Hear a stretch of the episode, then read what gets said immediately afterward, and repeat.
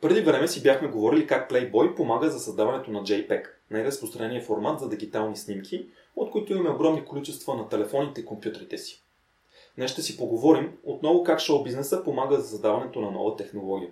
Този път става дума за певицата, актриса, танцорка, дизайнерка, продуцентка и модна икона като мен, Дженифър Лопес или известна също така като Джей Лонг. Ще си поговорим и за технологията на Google за търсене на снимки и как е била създадена. Има много неща, които приемаме днес като даденост, които не толкова отдавна въобще не са съществували. Например, възможността за търсене в интернет. Днес ни струва нещо толкова нормално и елементарно. Но преди да се появят търсачките е било нужно от някъде да научим адреса на някой сайт, някой да ни го каже, някъде да прочетем. След това е било нужно да отворим самия сайт и да почнем да търсим информация в сайта. Всичко отнемало много повече време, а днес се случва за секунди от телефона в джоба ни.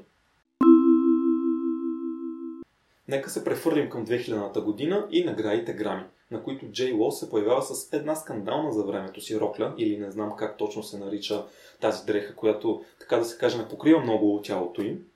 Може би за днешните стандартни това не е нещо особено. При наличието на Майли Сайрас, сестрите Кардашян, всякакви инстаграм инфлуенсърки и кифли и така нататък и, ната, и така нататък. Но тук говорим за събитие преди 20 години. Някои от вас може би още не са били родени. Та след появата на Джейло с роклята на Версаче се вдига много шум.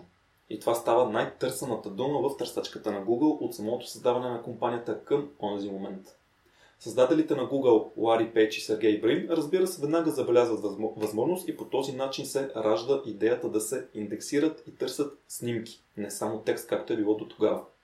Самата реализация на проекта не е толкова лесна, разбира се, както сега си го говорим, и отнема около една година. В началото на пускането на Google Images проекта около 250 милиона снимки са индексирани, но през 2010 броя достига вече 10 милиарда.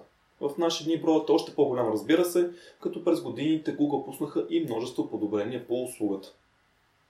А между другото, JLO, която вече на 50 години, преди месец на събитие на Versace, беше облякла леко обновен вариант на иконичната рокля, която я превърна в първата вайрал снимка в света. И между другото, пак и стои добре.